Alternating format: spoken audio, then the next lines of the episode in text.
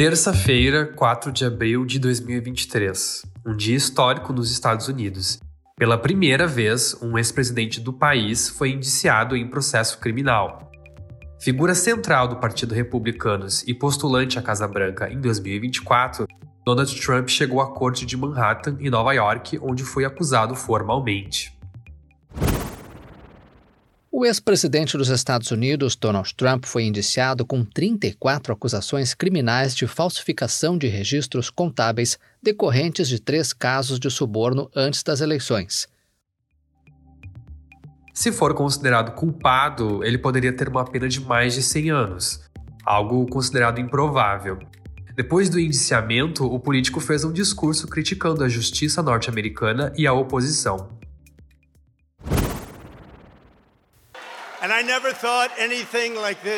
Nunca pensei que algo assim pudesse acontecer na América. Nunca pensei que pudesse acontecer. O único crime que cometi foi defender destemidamente nossa nação daqueles que procuram destruí-la. Desde o início, os democratas espionaram minha campanha. Lembram disso? Eles me atacaram com investigações fraudulentas.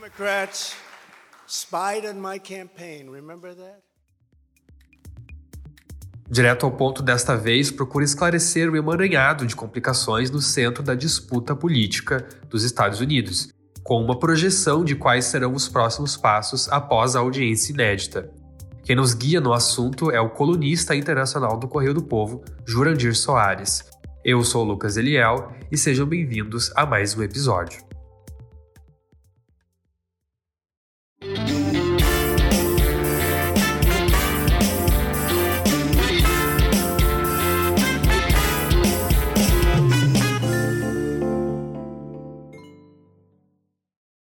Jurandir, começa a nossa conversa pedindo a você que nos explique como o Donald Trump chegou ao ponto de ser indiciado. Bem, ele foi indiciado porque, segundo a justiça norte-americana, ele fez falsificação de registros comerciais para justificar gastos que ele teve eh, com casos né, amorosos, né? A começar que talvez assim o que mais repercutiu foi daquela atriz pornô, né, Stormy Daniels, para a qual ele pagou 130 mil dólares. Mas teve uma outra mulher, também para a qual ele pagou 150 mil dólares, e mais um porteiro do, de um dos edifícios dele, de uma das Trump Tower, que, para o qual ele teria pago 30 mil dólares também para esconder o caso de que é, denúncia de um filho uh, extramatrimonial que ele teria, né? Então, todos casos amorosos que o Trump teve por aí e que foram ocultados esses pagamentos com dinheiro da campanha eleitoral e por isso, né, que é considerado, né, uma falsificação de registro, então uma fraude e em função disso que ele foi intimado a depor perante, né, lá a Justiça de Nova York, né, que ele fez nessa terça-feira que foi lá para fazer, ficou o, o, o posso considerar assim, ele é fichado na polícia. Sim. Teve que botar as digitais, tirar aquela fotografia assim, 3x4, tal, né, que, que, que fica no registro do, do, daquele que é fichado, né. Sim. E aí, como foi também essa audiência agora, essa semana? Porque as pessoas estão até com uma certa dúvida se ele, por exemplo, foi preso, mas ele não saiu de lá algemado. Não, não, ele não foi preso, ele só prestou o depoimento, disse que é inocente, né? e, e foi liberado.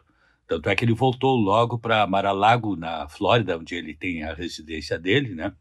E, e, ao mesmo tempo, não se pode esquecer o seguinte: o Trump é um cara muito vivo, muito vivo. E ele está aproveitando isso para a campanha eleitoral. Ele está em campanha eleitoral. É um problema para ele? É, é um problema. Mas ele consegue fazer do limão a limonada. Né? E veja o seguinte: que ele convocou as pessoas para ir a Nova York e tal, e convocou para a realização já de arrecadação de fundos para a campanha. E só nessa passagem por Nova York, ele conseguiu 8 milhões de dólares. Né? Muito dinheiro.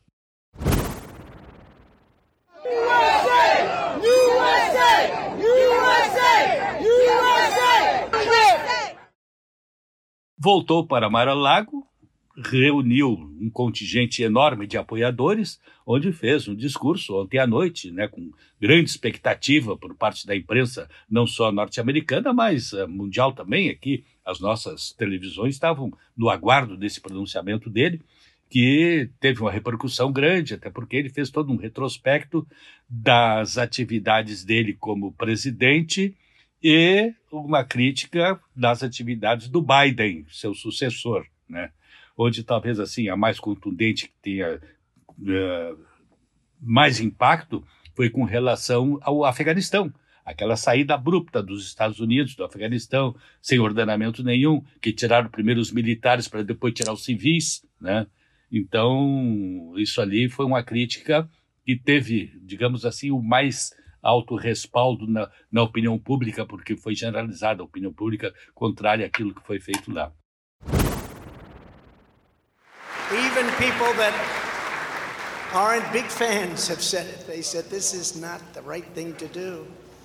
It's an insult to our country as the world is already laughing at us for so many other reasons, like our open borders our incompetent withdrawal from Afghanistan. Tudo dentro deste contexto de que ele está em campanha para as eleições de 2024. Claro que ele vai ter agora, inicialmente, que desenvolver essa campanha com vistas à indicação do Partido Republicano, que primeiro o partido precisa designar. Ele tem alguns oponentes, como o próprio governador da Flórida, Ron DeSantis, que é uma figura que tem Sim. despontado. Ele já foi eleito e reeleito, está fazendo um bom governo lá na Flórida. Né? Tem a, a ex-embaixadora do próprio Trump na ONU, a Nikki Haley, né, que também está concorrendo. E agora, nessa, neste final de semana, surgiu o ex-governador do, do Arkansas, né, que, que também se habilitou, que é o Raza Hutchinsons, que também se habilitou à corrida uh, de indicação do Partido Republicano. Então, o Trump está aí, desses envolvimentos com a justiça, mas, ao mesmo tempo, em franca campanha eleitoral com vistas a retornar à Casa Branca, e com seu slogan lá, aquele né, do Make America Great Again. Né? Sim, né? ele fala bastante é. sobre isso.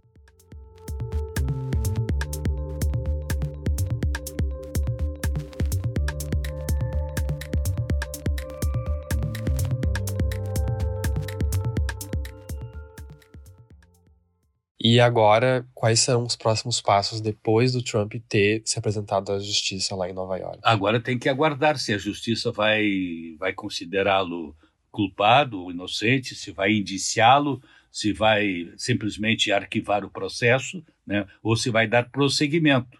Se der prosseguimento, ele terá que continuar a responder perante a, a justiça, dessa, especialmente essa falsificação de registros em função dos gastos que ele teve com os seus casos amorosos. Sim.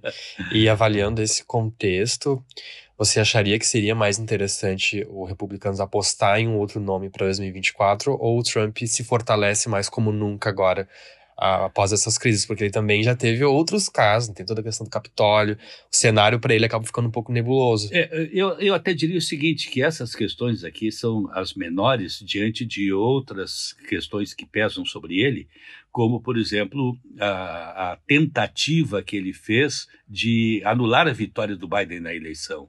Ele tentou manipular até o vice-presidente dele, eh, o Mike Pence, naquela sessão lá do Capitólio, e ele pressionou o governador da Geórgia durante a apuração dos votos. Né, tu precisa arrumar votos aí para nós termos a vitória. Não é o governador, o secretário de Estado da Geórgia, que ele pressionou para que mudasse.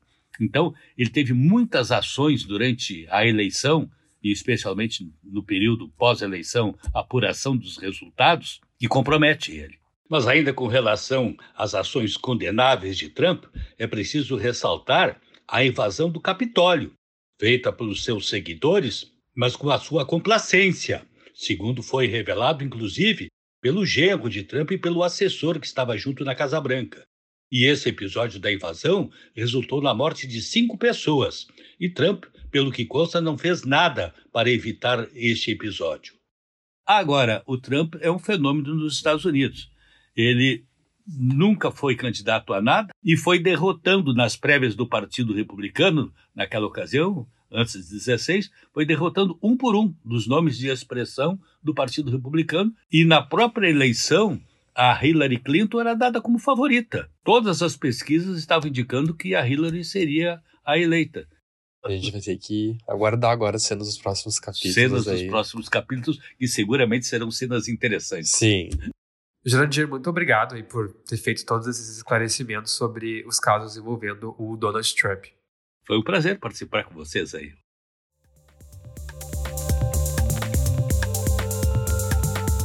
Se gostou do Direto ao Ponto, confira outras edições que estão disponíveis no site do jornal, no YouTube ou aí no seu aplicativo de streaming favorito. Você também pode receber pelo e-mail uma newsletter com os principais podcasts feitos pela redação. Basta se inscrever na nossa página. Esse Direto ao Ponto utilizou áudios da AFP, tendo produção, roteiro e apresentação de Lucas Eliel, edição de Alia Falincar e coordenação de Márcio Gomes e Brenda Fernandes. Obrigado por ter nos acompanhado e até a próxima.